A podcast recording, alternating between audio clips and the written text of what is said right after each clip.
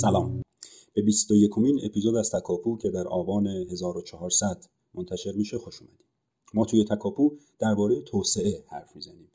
اگه چیستی توسعه و چرایی و چگونگی توسعه یافتگی و نیافتگی کشورها و مناطق مختلف دنیا توی ذهنتون سوال می‌سازه با ما همراه باشید.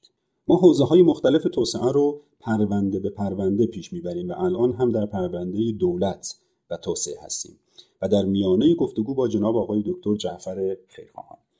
این اپیزود دومین قسمت از این گفتگوه. من در تکمیل معرفی استاد که ابتدای اپیزود قبل داشتیم این رو هم اضافه کنم که ایشون کانال شخصی در تلگرام دارن به نام اقتصاد با تم سیاست که می‌تونین اونجا رو هم ببینین و دنبال کنین و بهره مند بشین. همونطور که قبلا گفتم و می‌دونین این گفتگو با محوریت کتاب خشونت و نظمهای اجتماعی نظریه و کتاب جناب آقای داگلاس نورس و همکارانشون انجام شده.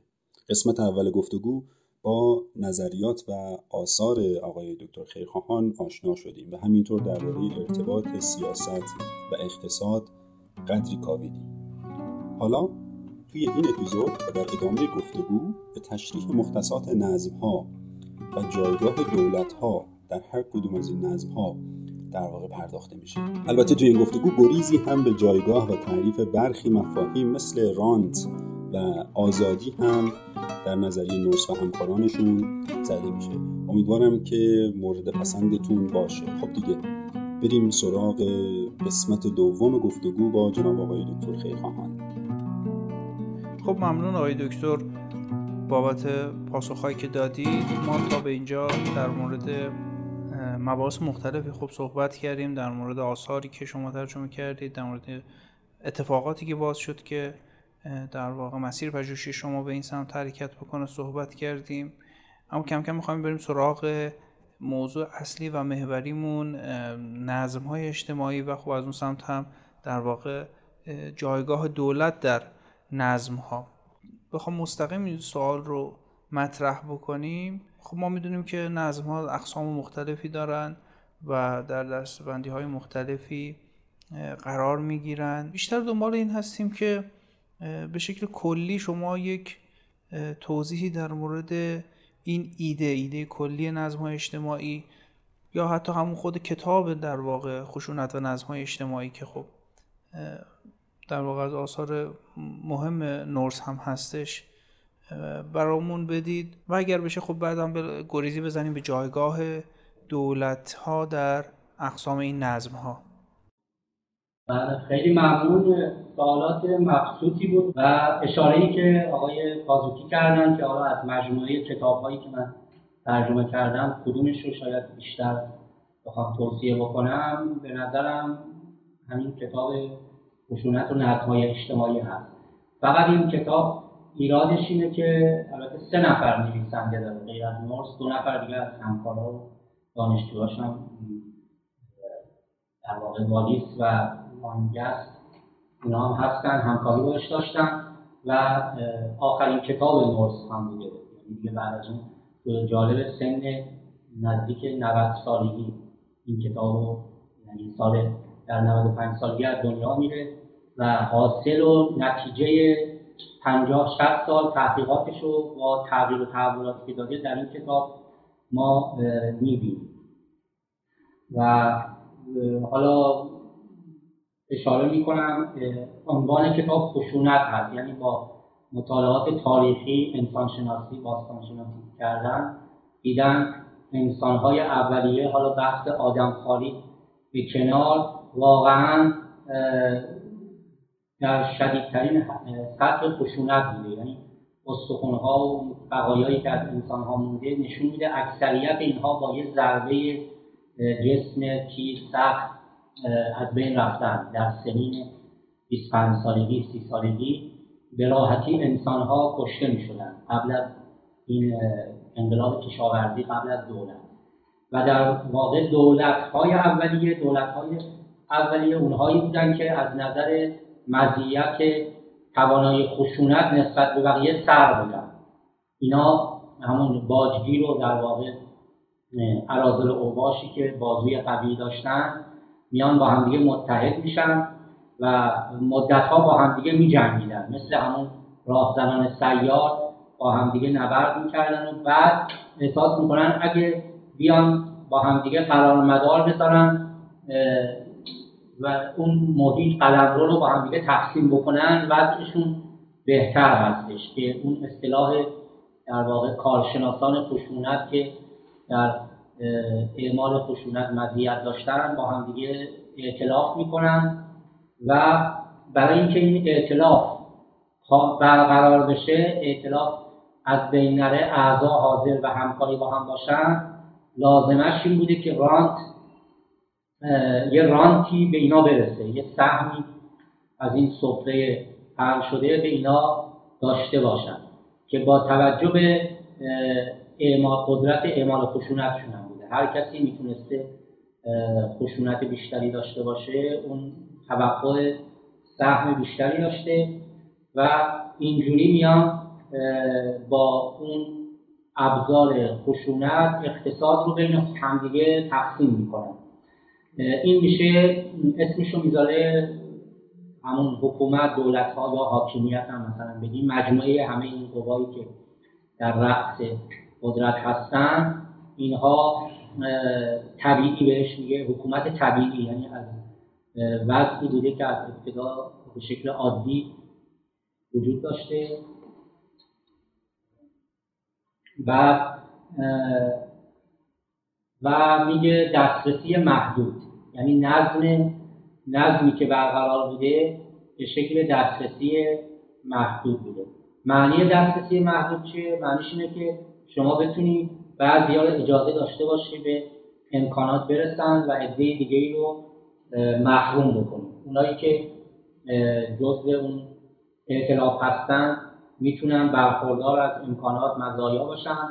بقیه ای که قدرت خشونت ندارن نمی‌تونن بازی رو به هم بزنن دیگه چیزی بهشون نمی‌رسه محدود میشن.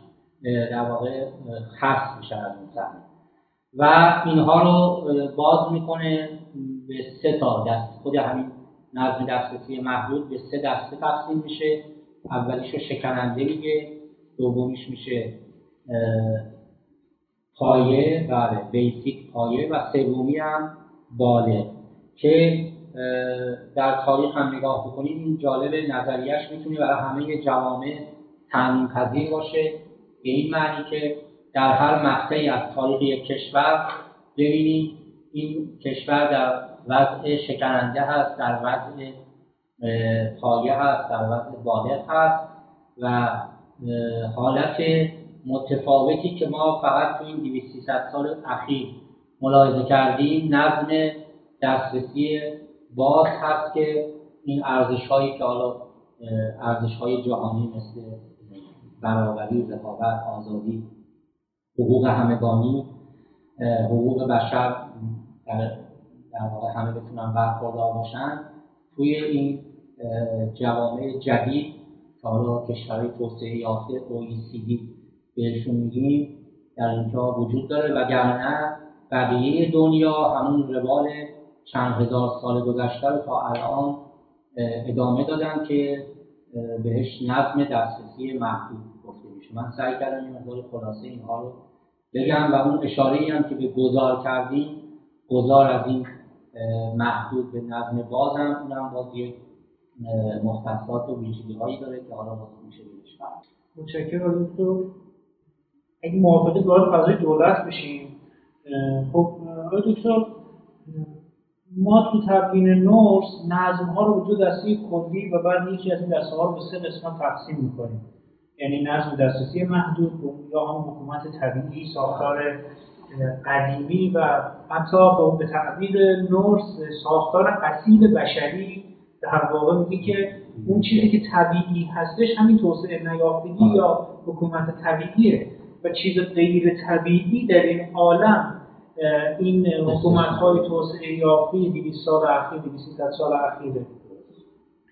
خب آقای دکتر همین نظم ها نظم بالاخره یک مفهوم گسترده تری از حکومته به نظر میسن اما تو همین نظم هم تو همین منظومه نورس هم یکی از جدی ترین و اصلی ترین و به نظر می‌رسه که در واقع کلیدی ترین عنصر سازنده نظم همون حکومت یا سازمان سازمان هاست که در حالا در واقع نظم های دسترسی محدود حکومت بر پایه الگوهایی برقرار میشه و دست به دست میشه و تحول پیدا می‌کنه در نظم دسترسی باز بر اساس الگوهای دیگری.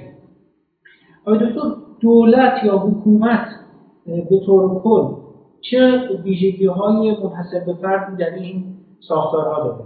برای مثال مثلا خود نورس تعریف میده. مثلا میگه در نظم دسترسی محدود عموما دولت ها شکننده ترن. عموما دولت ها کوچکترن محدودترن خدمات اجتماعیشون کمتره. در نظم دسترسی و باز عموما مستحکمترن. برنامه در واقع قابل در واقع باثباتترن. خدماتی که ارائه میده گسترده تره توی این منظومه چه, چه تبیین شما را از از دولت ها دارید و بعد این نکته هم هست که دسترسی های محدود دقیقا همون که اسمش هم مشخص و میادش بر پایه انحصار در واقع شکل می‌گیره و حفظ میشه. انحصار در رسیدن به سازمان های اقتصادی به سازمان های سیاسی به منافع اقتصادی و سیاسی و حتی قدرت و خشونت و دسترسی باز بر پایه فراگیری فرصت ها شکل می‌گیره و به نظر می‌رسه دقیقا دولت عنوان سازمان سازمان ها هم کارویژش در اونجاها حفظ همین دو وضعه. یعنی دولت در نظم دسترسی محدود کارویژش حفظ انتصارها در اختیار شبکه های در واقع مجاز درونی خودشه و در دسترسی باز کارویژه دولت توضیح فرصت ها و جلوگیری از انحصاره. آقای دکتر اینجا این سوالی که واسه من پیش میادش در این منظومه نورس در واقع نورس گذار رو یک مفهوم درونی تعریف می‌کنه. یعنی میگه که گذار یک معمولی هستش که اتفاقا در کتاب دوم در سایه خشونت هم خیلی بیشتر روی تاکید میشه که اصلا میگه حتی فرایند توسعه یافتگی الزاما گزارات دسترسی محدود دسترسی باز نیست. فرایند توسعه یافتگی از حرکت از دسترسی محدود شکننده به پایه به بالغ ما می‌تونیم این رو یک فرایند در حال توسعه بودن رو ما بگیریم. خب چطور میشه یک ساختاری و یک چنین دولتی در واقع که حالا رزق و روزیش در واقع از این انحصار هست بپذیره که در واقع حرکت کنه به سمت کم شدن قدرت خودش به تعبیری و, و فراگیر شدن فرصت ها این اتفاق چطور میفته؟ خوب شد اشاره کردیم به اون فرایند اول. من شاید لازم رو توضیح می‌دادم. ما دو تا مسئله توسعه داریم. این گفته نورس و به نظرم درست هست.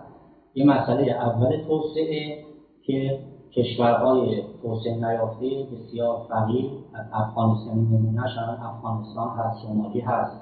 اینایی که دیگه الان دائم در حال جنگیدن و در حال خشونت و همون متزلزل و در دولتی هم ندارن. شاید بگیم بی دولتی. اونها پله پله باید این مسئله اول توسعه رو حل بکنن شکننده رو تبدیل به پایه بکنن پایه رو به تدریج بکنن. بالغ. این یعنی خود همین شماری های دستاورد کمی نیست. این مرحله یه چیز مهم تثبیت نهادها و چجوری من دوست داشتم شما قبل از اینکه گذار از محدود رو به باز بگیم اینو شاید لازم بود بیشتر قبلش بهش بپردازیم. بعد بفرمایید آره مسئله دوم توسعه همین که همه از گذشته می‌گفتیم می‌خوایم توسعه یافته بشیم. آقا ژاپن توسعه یافته شد سنگاپور توسعه یافته شد سوئیس نمی‌دونم دانمارک کشوری که می‌بینیم دیگه واقعا جزو رنگهای بالای درآمدی و رفاه ما هستن. خود ما بدون توجه به اون مسئله اول گفتیم بریم توسعه یافته و اینکه پنج سال ده سال خودمون رو خود شاه هم اینجوری بود دیگه دروازه های تمدن رو سریع برسیم و زمان میذاشت تا سال موقع 1979 انقلاب شد. مثلا تا 2000 ما آره 20 سال پیش مثلا بشیم ژاپن خاورمیانه و سوئیس خاورمیانه و یه توهمات الان به نظرم نکته مهمی که حالا همین بحث ایران و اصلاح طلبها و اصلاحات اینا شد شما همین مسیر اول رو طی و نشون دادن کشورهای پیشرفته 400 سال 500 سال همین طول کشید. این مرحله که رسیدی به باله از اینجا می‌تونی بگی 40 50 سال طول می‌کشه تا چی بشی؟ اون هم حالا دیگه خیلی خوشبینانه چه رسید به توسعه یافته؟ چه انگیزه ای در اون ساختار دولتی هست که بخوادش در واقع این تغییر رو بپذیره؟ چرا وقتی دوست دارین زود به نه نه دقیقا از همین شکننده یعنی از همین شکننده به بالغ رسیدن.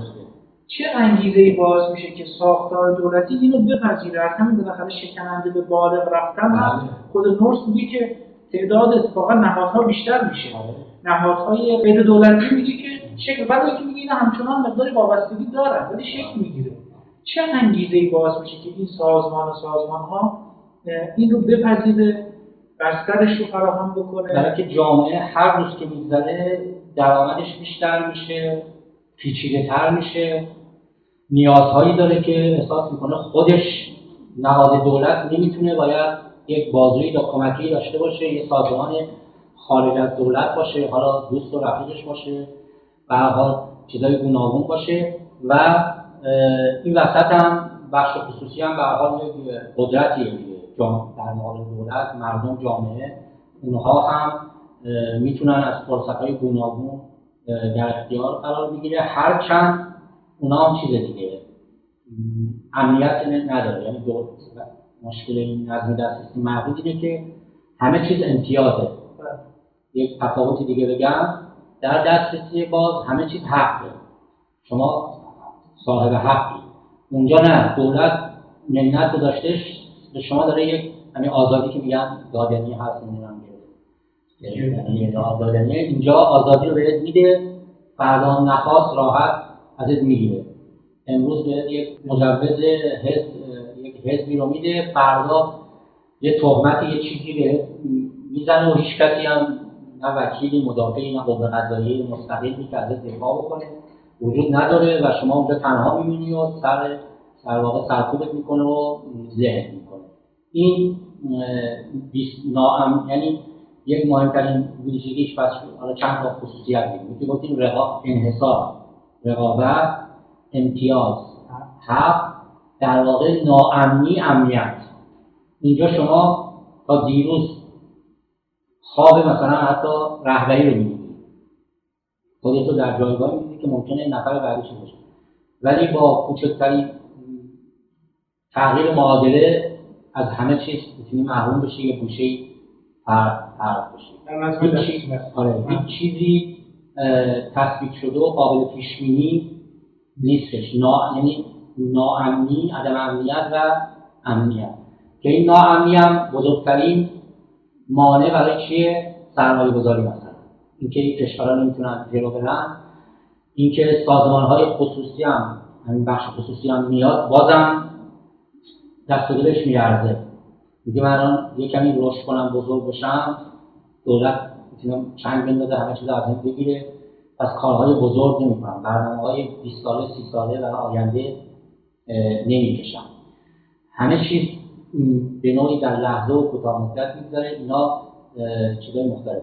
حالا نکته همینه. ببینید این شکننده که اولین چیزی که اینجا تنها سازمانی که وجود داره حالا میشه شما تنها سازمانی که وجود داره سازمان دولته که این دولت هم بازم هم دیگه یعنی همه چیز متزلزل. ممکنه یکی از اون اعضای ائتلاف بره با یه قدرت خارجی. یه بنده احساس کنه آره تو این مجموعه چیزی بهش نمی‌رسه کشورم فقیره. یک حوث توقع بیشتری داره قدرت های خارجی هم اونجا حاضرن نمی‌دونم کشورهای همسایه. با همدیگه پیمان جدیدی تشکیل بدن یه اتحاد جدید اون کسی که در رأس کار رو چیکار کنن به راحتی بندازن کنار یک دولت جدیدی شکل بگیره. دیگه اینجا هنوز سازمان های دولتی هم تکلیفشون معلوم نیست. الان افغانستان جالب بود. می‌گفتن در این چهل سال در واقع هر دولتی که عوض می شده می‌رفتن قارت همون سازمان ها و چیزا. یعنی حوزه عمل دولت عمل بوده کابل و پایتخت و یه ذره اون اطراف باز اون استان ها و ولایت های دورتر هر کدوم برای خودشون خیلی اسمن دولت وجود داشته به این شکله یعنی هنوز اون اتحادم به صورت جدی اتحادم متزلزله. به راحتی نیروها ممکنه برن. اتحادهای دیگه تشکیل این وضعیتش اینجوریه که شما دیگه در این شرایط واقعا همین که زنده باشی باید شکر بکنی. حالا بخوای بیای صنعتی یه فعالیت یا کشورهای خارجی بگم ما بیایم اینجا یه کار مفید انجام بدیم. فوقش یه معدنی رو برن سریع از اون معدن چیزی بلند کنن و اینجور فعالیت ها رشد داره یا همون حداقل کشاورزی که یا همین محصولی مثل در واقع چی اسمش؟ خشخاشو آره اونجا هم یه نیروی نظامی بذارید که منابعش هم به خودت برسه و به این شکل. بعد می‌رسیم در حال پایو و وارد صحبت خب بعد کشور می‌تونه در واقع یک کشور خاص سالها دهها سال توی همون مرحله شکننده باشه. دائما در عرض یعنی تحقیقات هم نشون داره بررسی کردن شکننده ها دیدن عمر یک دولت اونجا هفت ساله. به طور میانگی هفت سال. یعنی هفت سال یه دفعه تغییر رژیمی صورت می‌گیره کودتا یه چیز رایجیه یعنی شما تو اخبار انتظار داری الان میگن اینو در واقع افغانستان نمونه یا کشورهای هفتاد و هشتاد بارها کودتا شد. اونجا بعد که دیگه اینا میان حالا نسلهای بعد به گذشته نگاه می‌کنن. این مسیری که رفتن خب آخر عاقبت نداره. میگن آقا با هم دیگه بهتره با هم به توافق برسیم و دیگه این اتحاد رو حفظ بکنیم به سرفرست به نفع خودمون. پس از بین اون کسایی که می‌تونن خشونت اعمال کنن و صاحب هستن اصلیاشون با هم پیمان میبندن و این قرار می‌گیرن و مناسب دولتی رو با هم تقسیم می‌کنن. اونی که قدرت نظامی زیاد داره وزارت مثلا جنگ بشه اونی که از نظر بگیم مذهبی یه مقداری هرشنوی دارن باش سازمان های خیلی اوقاف مدارس دینی رو تحت نظر اوقاف یکی دیگه که محاسبات و مدیریت و حساب کتاب و دانش بروکراتیک بیشتری داره سازمان مالیاتی. و چیزای اداری و در صورت اینجوری با هم دیگه تقسیم می‌کنن و اینا خب احساس می‌کنن که دیگه چی, چی می‌خوان دیگه؟ همون چیزی که می‌خواستن الان بهشون می‌رسه. پس سعی می‌کنن همون دامنه نفوذ و حضور خودشون رو وسیع کنن. پس دولت به تدریج می‌تونه یک ثبات و استحکامی سازمان یعنی خود دولت و سازمان های وابسته به دولت. از توی مرحله پای یعنی پایه هست اون سنگ بنای اولیه دولت. اینجا دیگه ما مطمئنیم دولت به این راحتی کلفا نمیشه. سازمان های دولتی هم با همون ویژگی های خاصش که دیگه شخص گرا هستن. یعنی هر شخصی که میاد رئیس و سازمان هست به راحتی می‌تونه نظر و ترجیح خودش رو غالب بکنه. نیروهای خودش رو الان اتوبوسی میرن و اتوبوسی نمی‌دونم با چی اتوبوس میاد. و حق خودش می‌دونه. تا آبدارچی رو هم عوض بکنه و قدرت هر جور فکر می‌کنه هر جور اینو ببندیم اینو باز کن.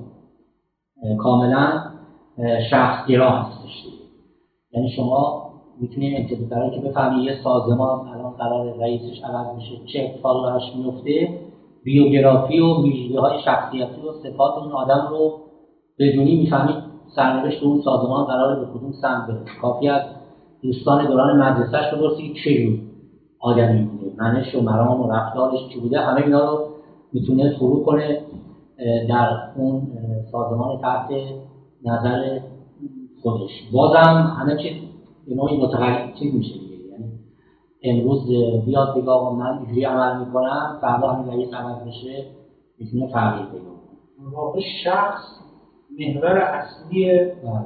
روندها میشه در ساختار آره هیچ کسی هم به نوعی جلودارش نیست دیگه. مردم هم مثلا قدرتی ندارن که بخوان اعتراضی بکنن و اعتراضشون اثر بذاره اون در واقع انتخاب و انتصاب اون از جاهای دیگه تعیین شده. با یک حساب کتاب و معادلات دیگه اومده. اونجا رسید و خودش هم در برابر مردم هیچ گونه نیاز ضرورتی به اینکه پاسخگو باشه و اون سازمان هم ملک شخصی می‌تونه خودش بگونه و هر جور رفتار بکنه اینها به این شکل هستش. و اینجا هر چی جلوتر میره سطح درآمد هم بالاتر میره یعنی جامعه اولیه مردم هم بی سواد بودن هم کم درآمد بودن اصلا یه زندگی جهنمی که اصلا نه فهمی داشتن. بخوام ببینن دوربرشون چی میگذره با هم بشینن کنار هم. چه کار بکنن؟ انجوهایی تشکیل بدن. چی اینا وجود نداره. خب وقتی سازمان دولت به وجود میاد اینا احساس می‌کنن نه یه دولتی هست پس ما می‌تونیم در, حال دولت و خدمات اولیه همون چیز اولسان که اشاره شد که می‌خواد. یعنی اولی داره مالیات صد صد درصد شما همین که سیر بشی باید خدا رو شکر اشاره کردم اینجا نه. در صورت یه مقدار بخش خصوصی هم میدون میده و می‌خواد برای اداره امورش سازمان ها خرج دارن دیگه. خرج دارن. پس میگه یه کمی قانون بذارید یه ذره ای حالا قوانینش هم خیلی مستحکم نیستش. ولی یه قانون اولیه برنامه ریزی و مردم انگیزه پیدا بکنن یکم بیشتر فعالیت کنن تولید بکنن.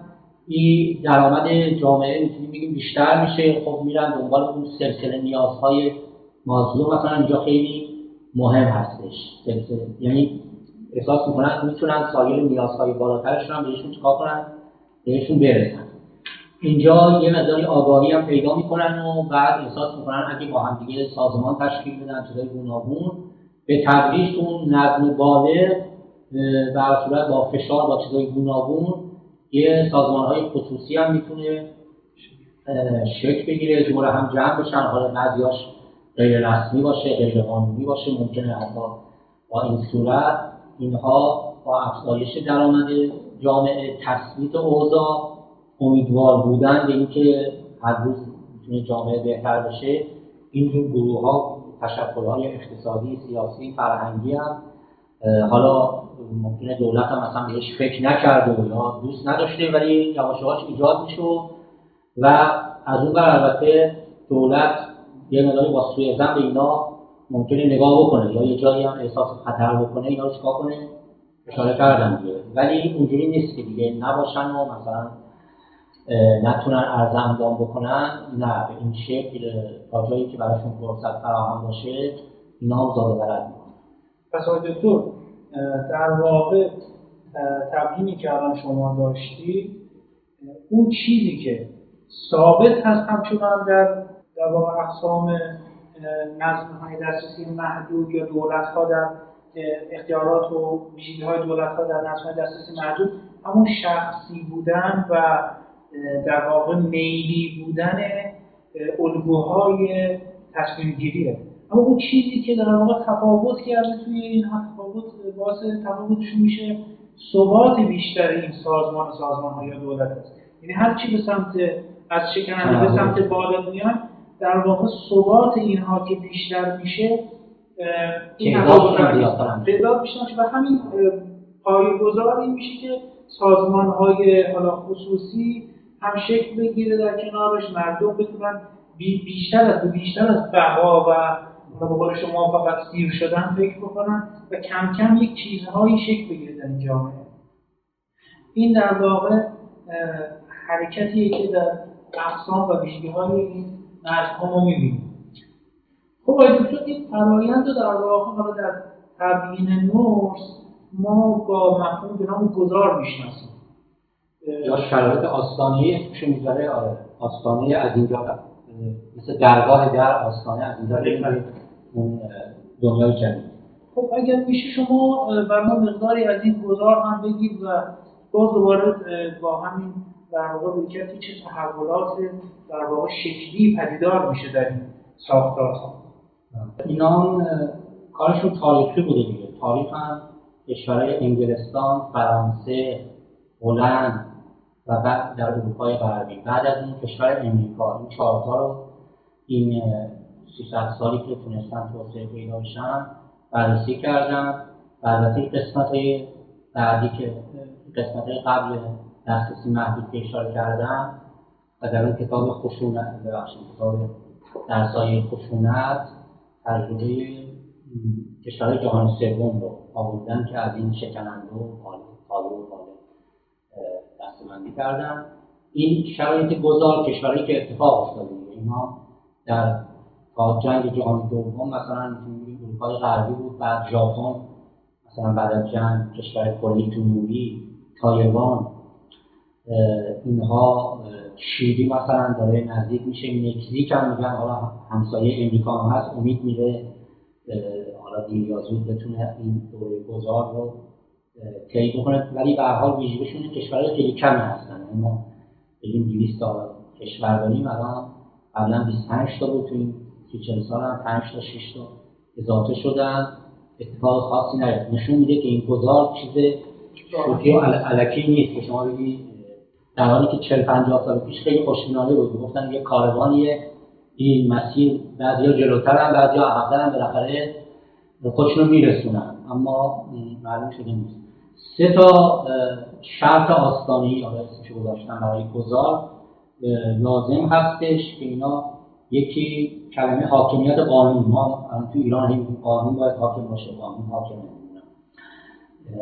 این حاکمیت قانون در بین میگم خود اون فرادستان اطلاف قالب بین خودشون دیگه یک اون چیزایی که می‌ذارن بهش پایبند باشن. قول و وعده می‌ذارن پایبند باشن کامل و این می‌تونه زمین ساز باشه که یه حاکمیت به تدریج به بقیه سازمان و جامعه هم تسری پیدا بکنه. این شرط شرط اولش حاکمیت قانون تدریج خود فرادستان دومیشی که این سازمان و واقعا مهمه دیگه. حالا انواع سازمان ها انواع تشکل ها انجمن ها اینها عمر دائمی پیدا بکنن. عمرشون یا تغییر به راحتی با تغییر اون فوت بنیانگذارشون از هم نپاشن تغییر مسیر ندن. سرنوشت و آیندهشون متفاوت از اون گرداننده باشه. او زیاد تاثیر گذار نباشه که همون غیر شخصی بودن از شخصی میل, میل و اراده فرد دیگه خارج بشه. اون نظام بروکراسی اون آینامه چیزی که گذاشتن دیگه در کنترل فرد نباشه. امروز جوری نباشه که مثلا آقای شهردار رو توش انتخاب شهردار گذاشتن باید چیز باشه مدرکش مرتبط باشه هم یکی ثانیه بیان آقا قانون عوض کنن و میل برای اینکه لباس تنمون بیاد هوارو و تمام چیزا عوض کنن اونجا که این خبرها اینجوری نباشه. سازمان ها عمر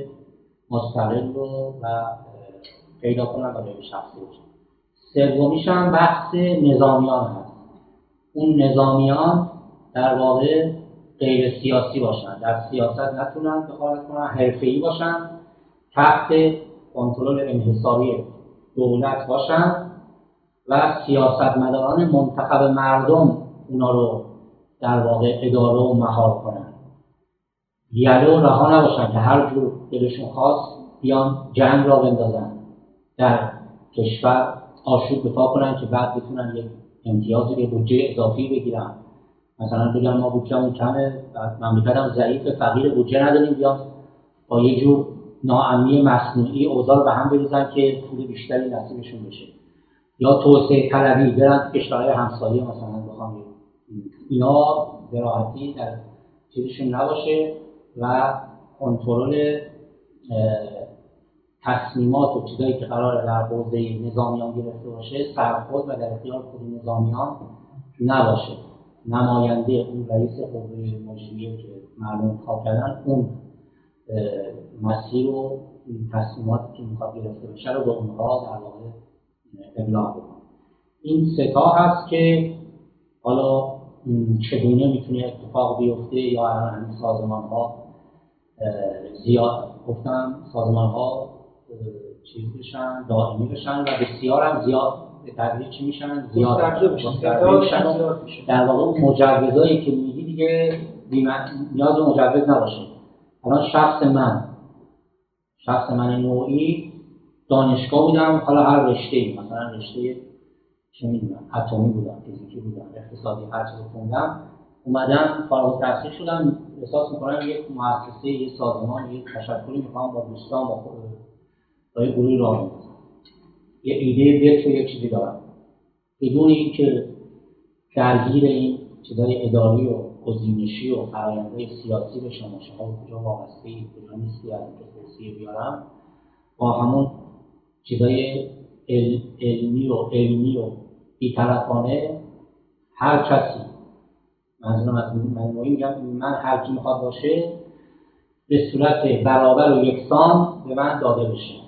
دیگه این وابستگی های قومی قبیلی سیاسی جناحی در اینکه زود من بگیرم دیر بگیرم منو سر بدونن هیچ تاثیری دست آره، و حتی دولت هم خوشحالم بشه که این باعث شد یعنی عملکرد بهترش این یه سازمان جدید اومده ایده رو داره مشغول کار می‌کنه. اینا هم یه فکری ایده ای دارن بعد تجاری میشه میاد تولید بالا می‌بره بعد می‌تونه مالیات بگیره ارزش رشد اقتصادی میره بالا اینجوری نگاه بکنه. اینها ما رو به تدریج می‌بره به سمت اون دسترسی باز آره، باز میشه. خیلی ممنون آقای دکتر بابت این در واقع توضیحی که از منظومه نورس دادید.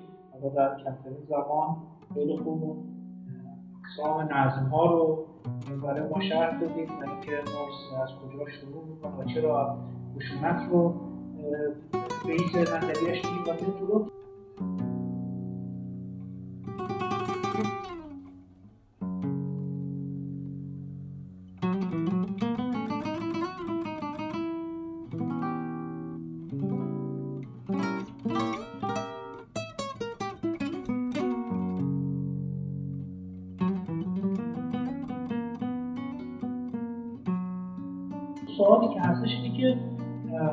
خب نورس خیلی تاکید می‌کنه که چسب در واقع اطلاف مسلط به عنوان اون در واقع گروه یا اون ساختار مدیریت کننده نظم های دسترسی محدود که میاد میگه که شامل نظامی ها میشه مذهبی ها میشه سیاسی ها میشه اقتصادی ها میشه در واقع سرمایه‌دار ها میشه. میگه اینها در واقع حکومت های دسترسی محدود رو چه شکنندهش چه پایش چه بالایش رو یک چنین ساختاری مدیریت می‌کنه و یک تأکیدی داره که میگه اون چیزی که چسب کنار هم نگه داشتن اینها هاست همون توضیح رانت هاست. رانت رو عامل کنار هم موندن اینا آرام گرفتنشون در کنار هم. معرفی می‌کنه و حتی اشاره می‌کنه وقتی حس می‌کنن که رانتی که بهشون رسیده متوازن با قدرت واقعیشون نیست آشوب میشه و ممکن این اطلاف به هم بریزه. یه سوالی که اینجا که تو این ساختار در واقع جز توضیح رانت چیز دیگه هم می‌تونه این خشونت بالقوه میان اعضای صاحب قدرت و صاحب خشونت رو کنترل بکنه یا نه؟ رانت حالا امتیاز بگیم مزایا امکانات خاصی که اینها با حضور در اعتلاف می‌تونن بهش برسن. می‌تونه انواع رانت ها باشه دیگه. از خود جنبه مادی بگیم. نیروهایی که شما تحت هم دارید. منزلت و جایگاهی که درش قرار گرفتی. فقط جنبه مادی هم نباشه. چیزای متعدد. همین که فک و فامیلتون می‌تونی یه جایی مشغول کار بکنی. انواع اینها همه چیزایی که در معنی رانت در واقع می گنجه یا مثلا با می‌تونه این بگیم باورهای افراد باشه که کنار هم قرار بگیرن مثل اینکه یه پیمانی با هم دیگه هم قسم شدن. بگیم باور خاصی دارن غیر از رانت مثلا چیز دیگه ای باشه اون بعیده خیلی بشه روش متکی شد بهش پایبند باشن. اون همین کلمه چسب گفتی حالا بگیم چسبی که از همه قوی تر باشه و مهمتر باشه همین به نظر رانت دیگه. رانت یه مجوزیه دیگه امتیازیه که به این فرد میدیم به شخص دیگه نمیدیم. حالا اینجا می‌تونه مجوز آره ورود یا به قول شما تشکیل اون سازمان خاص باشه که با اون سازمان شما قدرت و امکانات و چیزای گوناگون و معافیت هایی مثلا یه سازمانی هست معافیت مالیاتی می‌گیره. به فرض در ایران صدا و سیما سازمانیه که برای واردات محصولات همین الکترونیکی چیزای گوناگون نیاز به پرداخت گمرک نداره. این یه رانت ویژه در اختیار سازمان صدا و سیما. یا همینطور ببین اوقاف که زمین های سازمان های اوقاف خیریه چیزای متعدد که هر کسی نه به اونجا منصوب میشه به صورت شایسته سالانی و اینجوری نیست که یه امتحانی بگیریم بهترین شخص مدیر رو به تولیت اونجا بذاریم. خب اینم یه فردی که ممکنه حداقل شایستگی هم نداره بتونه اونجا بره. و رانت ویژه به اون و اطرافیانش می‌رسه که حالا دیگه چگونه تعریف بشه اون رانت هم می‌تونه اون باشه. اینها همه بیش از در واقع تعریف تعریف اقتصادی رانت هم بیش از هزینه فرصت اون فرد باشه دیگه. یعنی این فرد در یک جای خاص مثلا در سال می‌تونه 50 میلیون تومن درآمد داشته باشه ولی میره اونجا این تبدیل میشه به 50 میلیارد. حالا 50 میلیارد تومن آیدی درآمدی که نصیب اون فرد شده. این تفاوت میشه رانت. خیلی ساده. حالا نگاهی که خود نورس داره با توجه به رانت که میگه اشاره کردیم کسب تشکیل دهنده اعضای اطلاف هست. خب این لازمش اینه که محیط باید انحصاری باشه. شرایط یعنی در انحصار است که ما می‌تونیم رانت داشته باشیم. اگه زمین بازیمون رقابتی باشه که هر رانتی سریع با اومدن رقبا چی میشه؟ از بین میره. رانت ها موندگار نیست. اینی که شما بتونید به اون سازمان ویژه به اون شخص خاص یک پوانی بدی یه امتیاز بدی این امتیاز هم موندگار بشه و فردم تبعیت کنه از اون اطلاع همراهی کنه باید انحصار بر دائمی باشه یعنی شرایط انحصاری باشه. این تفاوت اصلی در انحصار هست و اون دنیای جدید استثنایی که کشورهای کم موفق شدن در این چند قرن اخیر برن اونجا کاملا رقابتی هست هم در سیاست و هم در اقتصاد. یعنی در نظم دسترسی محدود. یه فرد می‌تونه سی سال چه سال تا لحظه مرگ در مسند بالاترین مسند قدرت باشه و هیچ کسی هم نتونه جابجا کنه. ولی در نظم دسترسی باز کوچکترین احساسی بشه این دیگه توانایی نداره یا اصلا دوره‌ای گذاشتن خیلی طبیعی هست که دوره محدودی هست. چرخش قدرت انتقال قدرت به سرعت صورت می‌گیره و نمایندگان مردم که میگیم منافع عمومی همگان میشه نمایندگانی هستن زیر نظر دارن و اصطلاحا چکم بلنس هست که احساس بشه این داره خطا میره داره منحرف میشه. بدون رو کسی که در خود بیشترین قدرت رو داره چکار می‌کنن؟ از اون عریکه قدرت به پایین کشیده میشه. یه فرد بهتری رو صالحتری میارن ولی اینجا چون بر پایه انحصار هست شایستگی و ارزیابی و اینکه در واقع افرادی که صلاحیت بیشتر دارن معنی نداره. حالا رانت هم یک نوع فساد مثلا ما می‌بینیم خودشون هم این کسایی که توی نظم دسترسی محدود هستن میگن ما می‌خوایم با فساد مبارزه بکنیم. بزرگترین فساد و بی عدالت پرشم عدالت و مبارزه با فساد. اینه که اون فردی که صلاحیت بهتری داره شایستگی و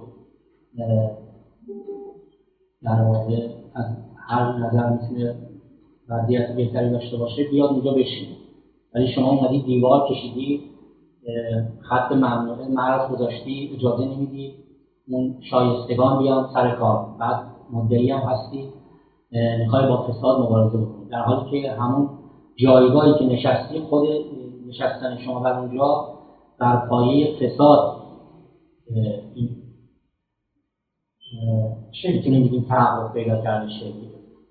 این خیلی واقعا روشن و کوتاه اونجا مسابقه آزاد برابر با شرایطی که همه می‌تونن وارد بشن.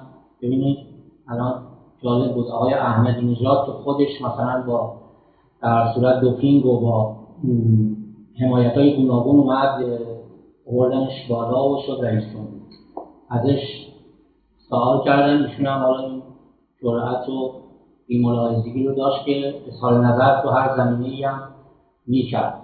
مثلا اوباما که پدرش پدر بزرگش سیاه بوده آفریقایی کنیایی یعنی امریکایی هم نبود. به نوعی مهاجر رنگش هم رنگ پوستش هم سفید نبود. گفته بود که نه تو امریکا ایشون اجازه نمی‌تونه رئیس جمهور بشه. قبل از انتخابات که نتیجه معلوم بشه گفته بود نمی‌تونه به رئیس جمهوری برسه. ولی دیدیم نظام احساس کرد این الان به عنوان یه ناجی به عنوان کسی یه حرف جدیدی داره می‌تونه اعتبار از دست رفته امریکا رو به فرض دنیا به چهره بهتری نشون بده. اجازه دادن مردم هم رأی دادن و توی انتخابات آزاد سر کار ولی تو کشورهای دسترسی محدود هزار تا فیلتر چیزای گوناگون می‌ذارن که هر کسی امکان ورود نداره به بحانه های گوناگون. اینها همه می‌تونه به معنای رانت باشه دیگه. به معنای بستن فضا محدود کردن ایجاد انحصار. این تفاوت اصلی هست. روشن ببینیم من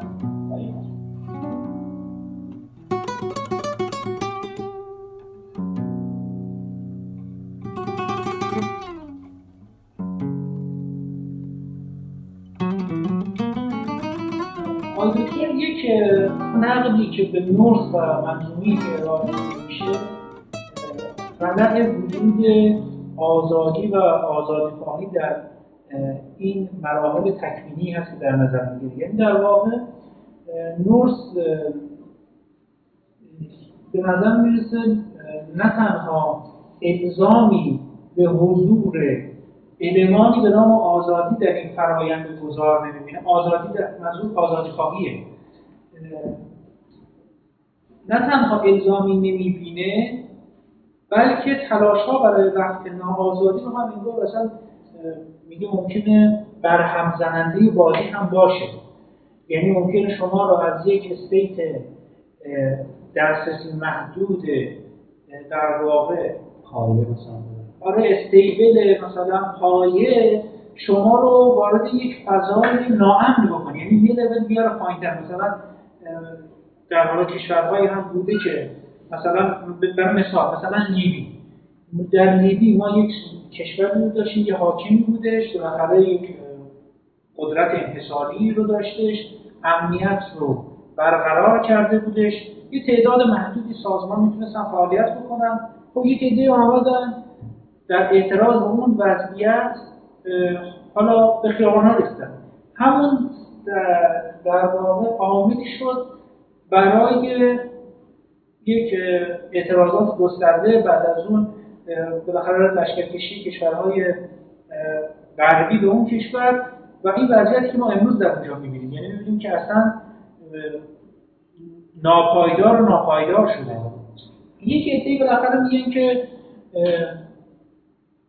این آزادی در نگاه نورس اصلا نیست. یعنی مثالشون حالا همین در واقع بیانشون هم همین دیگه.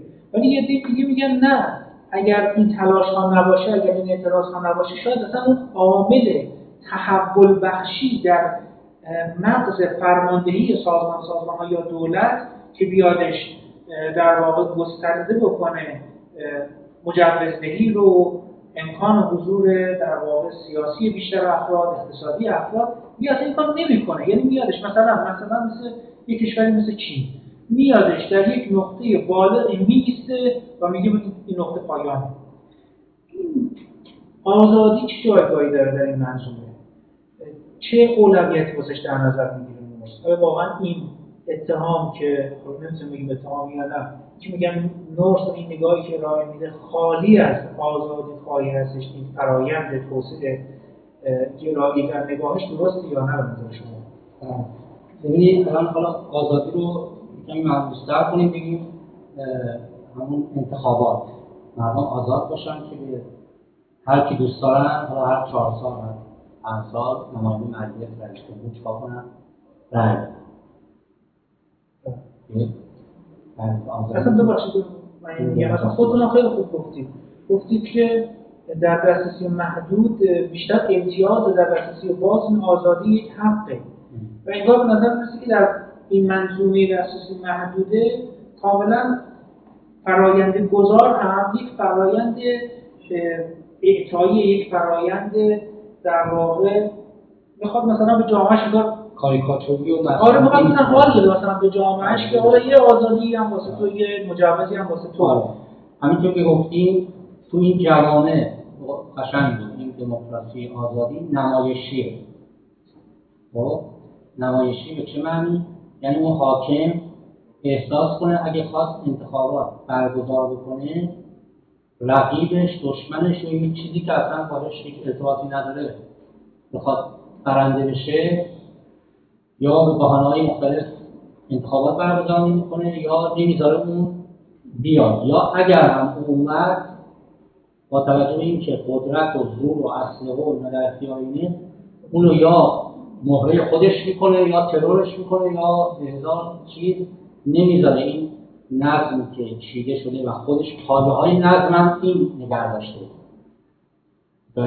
مردم اونجا نقشی ندارن. حالا برای ظاهر سازی و برای اینکه با دنیا بگه ما چیزیم در واقع ادعای حالا ارزش های دموکراسی و آزادی میاد چیکار می‌کنه؟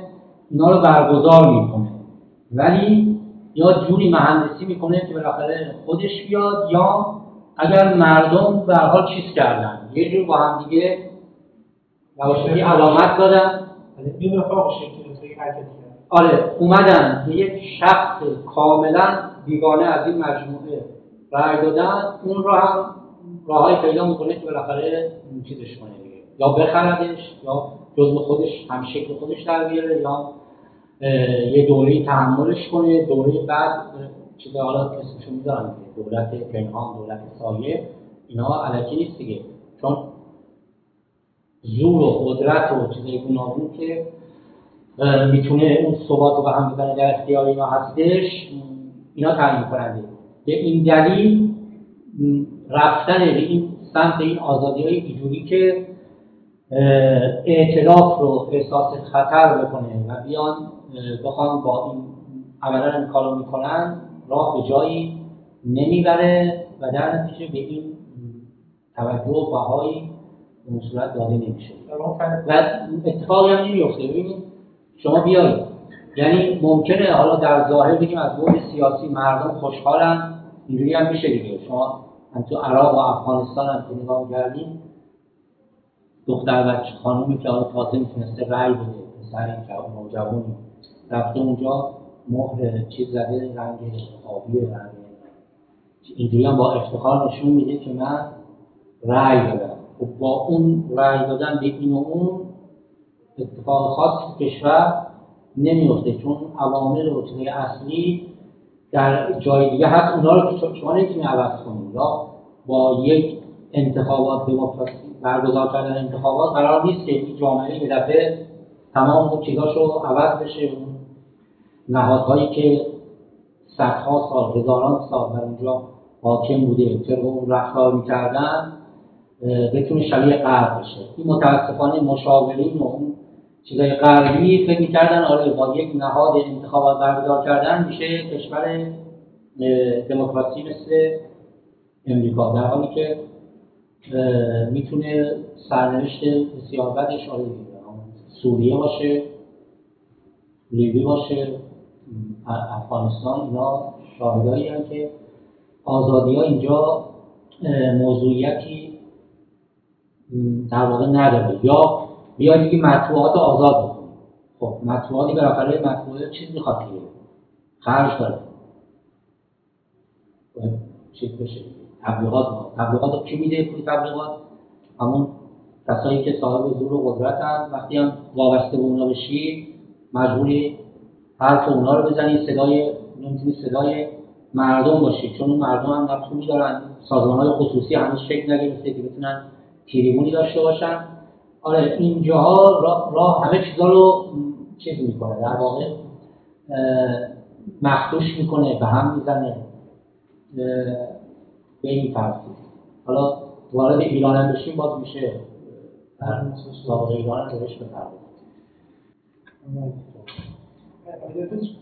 چیزی که به ذهنم رسید همین تو وسط صحبت ها این بود که با تو همین تقسیم بندی هایی که می‌کنیم مثلا ما در مورد این این صحبت می‌کنن که پیش نیاز توسعه اقتصادی توسعه سیاسیه. یعنی بالاخره باید نهادها پخته بشن پیچیده بشن پیشرفته بشن. امکان سیاست ورزی گسترده بشه یه عده دیگه میان میگن که امکانش در رشد بالاتنی به رشد برسه. فلان میشه. مثلا با دی صحبت می‌کنه به اساتید مثلا همش میگن آقای بحثا رو ول کن. رشد اقتصادی مثلا اول 20000 تا بشه بعد در مورد دموکراسی. نورس چیزی بین این هاست انگار یعنی در مورد بحث نهادها صحبت می‌کنه. مثلا میگه که نمیشه. نمیشه نه اون که نمیشه. ولی میگم دسته اول هم نیست نورس انگار. چون که توازن دوگانش همون چون نظریش توضیح همون یکیش توازن دوگانه هست که اون آره من تو مقدمه خودم که در کتاب خشونت نوشتم اشاره کردم. میگه توسعه سیاسی اقتصادی که میگیم اینا نمی‌تونه یکی باشه یکی نباشه. یا جامعه توسعه یافته سیاسی. اقتصادی هست مثل همون کشورهای پیشرفته یا هم هر وجود نداره. حالا ادعای چیز خیلی قوی هم هستش. در این جوامعی هم که مد نظرش هست میگه دوتایی با هم دیگه توسعه نیافتن. یعنی توسعه نیافتن چی هم اون انحصاری هم بله. در واقع هم آزاد آره آزادی ندارن. در واقع هر کسی رو اجازه نمیدن بیاد و امتیازی همون سازمان دیگه. سازمان ها عقب موندن یا متکی به دولتن مستقل نیستن. سازمان های الان ایشون میگه 20 هزار تا برسونیم. به فرض رشد رو ببریم به اونجا. خب اون 20 هزار تا اولندش که نمی‌رسه به این دلیل که اون سازمان های اقتصادی هم تا که 20 هزار تایی باید چیز شده باشن دیگه. شما درآمد اقتصادی از درآمد سرانه ده هزار که می‌رسی دو برابر میشه اصلا همه چیز متحول میشه. سازمان شرکت ها هم مثلا یک چیزای دیگه ای میشه. اون کسانی که نظامی هستن اون کسانی که توی اعتراض چیزن اون بخش خصوصی تا ببینن داره قوی میشه و می‌خواد سریع بشه زود در اختیار خودشون می‌گیرن و همون که گرفتن جلوی رشد و نوآوریشون می‌گیرن مثل همون که میگن مرغ تخت شما سرشون میبردی تو کشورهای پیشرفته دائما می‌ذارن این مرغ, مرغ و پرورش میدن تا از تخم در واقع ایجاد بشه اون ثروت افزایی بشه. تو جهان سوم اون مرغ یکمی چاق میشه و می‌خواد تخم بذاره در واقع به مرحله تخم میزه زود میان سرشو می‌برن این ادعای ایشون اینه که توی جوامع دسترسی محدود. توسعه نیافتگی هم توی سازمان های سیاسی هم توی اقتصادی. و البته این کتاب جدید عجم اغلو هم حالا باز با یک مدل و نگاه دیگه این هم تایید کرده. گفته وقتی داره میگه جامعه و حکومت هر دو با هم شانه به شانه هم باید برن جلو یعنی معنیش اینه که اگه بخواد حکومت بره خیلی جلو این این تفاوت نورس و عجم اغلو نیست عجم اغلو اینجا میاد یک قدرت و یک اعتبار رو به جامعه میدن. اما انگار ایده نورس خالی از جامعه یا قسمت جامعهش قبول دارم مثلا سازمان ها دیگه در قالب سازمان ها می‌بینه. ولی ولی سازمان ها جامعه هم که توضیح نمیده. ولی سازمان هایی که نورس میگه شکل بگیرن اعطاییه. یعنی حقی که همین رو گفتم تفاوتش انگار. یعنی نورس انگار سوار بر یک چیزی میشه یک منظومه میشه که تو اون دو ایده دومی که رد می‌کنه که اصلا بدون فکر کردن به فضای سیاسی میشه و به 20000 دلار و اینا رسید اینا که اصلا اینو رد می‌کنه اما اون حالت اول که مثلا یک جامعه مدنی به صورت خودجو شکل بگیرن. جامعه مدنی خودش فعالیت بکنه بجنگه برای حقش این انگار دیده نمیشه تو ایده نورس تو هم زیاد دیده نمیشه میگه باید دولتی بیاد این دولت به نوعی به جامعه اعتماد کنه. یعنی یه جوری بشه جامعه رو شریف خودش بدونه. و احساس کنه که اگه به جامعه اعتماد کنه کمک کنه از اون جامعه هم باز می‌تونه خودش اون اسمش رو گذاشته مسابقه ملکه سرخ یک اصطلاح حالا به واژه کلیدی هم اونجا میگه هر دو تا باید با هم دیگه در حال دویدن باشن. هر دو با هم قوی بشن هر دو با هم کنار هم جلو میرن و همدیگه شارژ همدیگه رو شارژ می‌کنن. یعنی همین که با هم میرن مثل دو تا رقیب که این رقیبا هر دو که قوی میشن یه جنگ بهتر هم میجنگن دیگه. مثل مسابقه فوتبال که دوتایی ورزیده تمرین کردن دارن با هم دیگه قویتر میشن. وقتی مسابقه میدن مسابقه چی میشه نتیجهش؟ خیلی جذابتر و جالبتره. اینا همینطور که دارن میرن آزادی هم بیشتر میشه. تو اون کانال راه باریک اون سمت شمال شرقش یعنی آزادی بیشتر دیگه قوی شدن جامعه به هم اعتماد داشتن. و جامعه هم که آزادتر میشه و راه باریک آزادی رو طی کنه بسیار ممنون.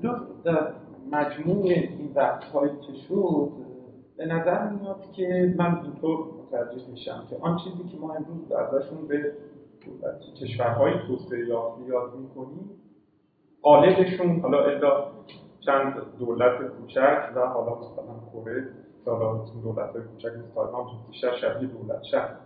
اینها یک سیر تکوینی و تکاملی داشتن که ما توسعه یافتگی رو به این سیر میدیم. طور مثال خیلی چکیده و اجمالی مثلا در اینها ابتدا یک هویت ملی شکل می‌گیره. یعنی ملتی در یک فرهنگ مشترک در واقع فرهنگ مشترک رو یک هویت ملی. حالا بر هر اساسی حالا این هویت ملی بر هر اساسی شکل می‌گیره حالا کم کم بر اثر حالا های تاریخی در قرن 18 هم یک طبقه متوسط نیرومند شکل می‌گیره. جامعه مدنی به طبق شکل می‌گیره. کم کم یک بازار ملی مشترک و وحدت بخشی در این کشور رخ میده. و از پی اینها یک دولت دموکرات در این اکثر کشورهای توسعه شکل می‌گیره یک قدرت سیاسی مستقر میشه و ما این سیر تکوینی رو ظاهرا بهش میگیم کشورهای توسعه یافته کشورهایی که این سیر رو حالا به صورت خیلی اجمالی کردیم خب عکس این هست. این به قول شما توهم به وجود اومد که اگر بریم از همون ابتدا دولت سازی کنیم جمله که از غذا بایدن این چند روز برای توجیه خروجش از عراق می‌گفت از ببخشید افغانستان.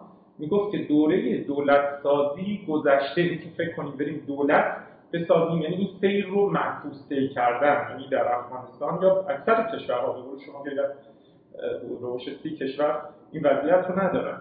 که فعلا هویت ملی حتی شکل نگرفته. شاهدیم. چه برسه جامعه مدنی یا یک طبقه متوسط یک بازار ملی شکل نگرفته. میایم شیطور رو از سر گشادش می‌زنیم ابتدا دولت می‌خوایم مستقر کنیم و فکر می‌کنیم از اینجا با این فرمول های دولتی که در امریکا هست و فرانسه هست با اون فرمول ها می‌تونیم یک کشور توسعه یافته ایجاد کنیم. در این کشورها می‌بینیم کشورهایی مثل افغانستان و عراق اینا و این شکست خورد. حالا من سوالم این هست آیا واقعا تنها راه توسعه یافتگی حالا شاید امروز با زمان کمتری چون این تجربه موجود هست در این همین سیر تکوینی یا اساسا می شود طور دیگری به توسعه نگاه یعنی طی کردن این سیر تکوینی آیا نیازمند هست که در این کشورها هم در واقع یک هویت ملی اول شکل بگیره بعد اون مراحل طی بشه تا ما بگیم این کشور به توسعه می‌رسه؟ یا خیلی مثلا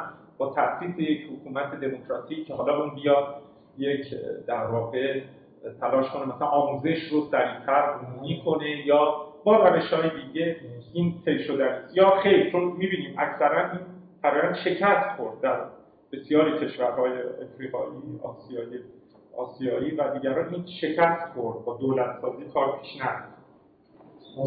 این یک مسیریه که شما باید افتان و خیزان به حال از اشتباهات و شکست ها و اینا درس بگیری و این راه رو بتونی انشاءالله به جلو بدی که بسیار زمانبر هستش. یعنی همین تغییر شکلگیری هویت و اینکه قبایل گوناگون ایده ها افکار گوناگون با هم دیگه زیر یک پرشم واحد چیز بیان حالا به زور و اجبار میشه ولی معنیش نیست که همیشگی باشه و باید یه مقداری آره فهم و درک مشترک اینا از این بگیرید تا بقیه کارا زمان بر هستش. اما یه آقایی هست در واقع چند سال پیشم جایزه نوبل گرفت نوبل اقتصاد در مورد رشد درونزاد در واقع رشد درونزاد بود پل رومر. پل رومر ایشون یک نظریه ای داد یه ایده ای داد به اسم چارت سیتی. گفت با شهر حالا شما کشور دولت میدیم گفت بیاید شهرهای چارتر یه معنی منشور و قانون میده. بیایم اول بریم ببینیم تو دنیا الان بهترین کشور از نظر رفاه و همزیستی و رضایت و ویژگی های خوب تو دنیا مثلا کاناداست. الان همه هر کی دوست داره مهاجرت کنه به فرض کانادا. دقیقا کارم کرد قانون اساسی کانادا رو ببینیم قوانین راهنمای رانندگیش قوانین شهرسازیش. مثلا تو شهر اینا چجوری رانندگی می‌کنن؟ آبر پیاده نمی‌دونم فرد سالمند برخوردشون همه اینا اونجا بهش فکر شده دیگه. ده سال از رفتن از انگلیس گرفتن از چیز گرفتن و سعی کردن تجربه عالی باشه. بریم بعد مثلا در کشور هایتی. حالا جالب هایتی هم فقیرترین کشور امریکای مرکزی و جزیره. یک مثل اندازه کشور هنگ کنگ. حالا هنگ کنگ کشور آره سنگاپور مثلا چقدر؟ یک کشور دیگه حالا شهر. دوبه مثلا حالا دوبه هم ما پیشنهاد اون زمین رو از صد سال اجاره کنیم از اون کشور خاص و اینجا قوانین جدید رو حاکم کنیم و سرمایه‌دارا رو هم برای تشکیل شکل بدیم. آدمایی رو که ویزا می‌خوایم بهشون بدیم با اون ویژگی مثلا بهترین مغزا و انتخاب هم بکنیم. کسانی بیان که می‌تونن ارزش افزوده و حال ویژگی های مفید و سازنده ای دارن.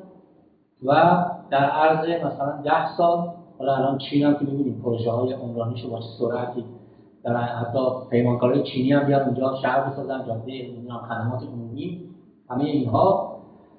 و چیز بشه دیگه. یک فعلا به عنوان اولین نمونه اینجا ایجاد بشه. یک تقلید سریع و کپی آنی و یک مثال عالی از دنیای آینده که به تدریج اینا رو هم توسعه بدیم ترمیم. جالب ایشون ده 15 سال پیش اینو پیشنهاد داد. جلسه هم گذاشت. حالا موقع استاد دانشگاه نیویورک بود و همچین چیز کمی هم نداشت. برای چند تا مؤسسه داشت. در سطح تو بانک جهانی هم یه مدتی اقتصادان ارشد شد چند سال. و اونجا اول قبول می‌کنن و چیز میشه. بعد دیگه معلوم نیست چه فکرایی کردن سر نکنه. اینجا برای ما مورد دماغ بشه چیز قرارداد و عملی نمی‌کنه و ایشون هم با یه تازگی باز شنیدم یک دو سالی رفته بعد باز تازگی به این رسیده که به شکل خودجوش بیایم. چیز که باز یکم مصنوعی بیاریم. ببینیم یه شهر اگه رفته مطالعات شهرهایی می‌کنه مثلا سنگاپور چگونه به صورت طبیعی مثل یک گیاه یا چیزی که در شکل مداخله و غیر عادی بخوایم شکل بدیم. روی اینا داره کار می‌کنه حالا چیزی که الان به ذهنم رسید اینه که با که ایدش در کل به نظر عالی میاد ولی هنوزم نتونسته.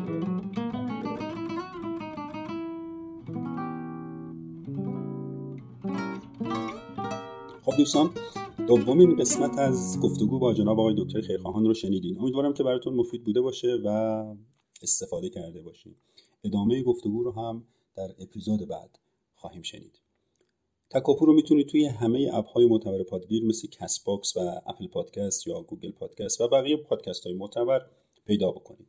ما توی اینستاگرام و تلگرام هم مطالب تکمیلی رو می‌ذاریم. خوشحال میشیم که با کامنتاتون راهنمای ما برای بهتر پیمودن مسیرمون باشید توی این روزها مراقب سلامت جسم و روان خودتون هم باشید خدا نگهدار.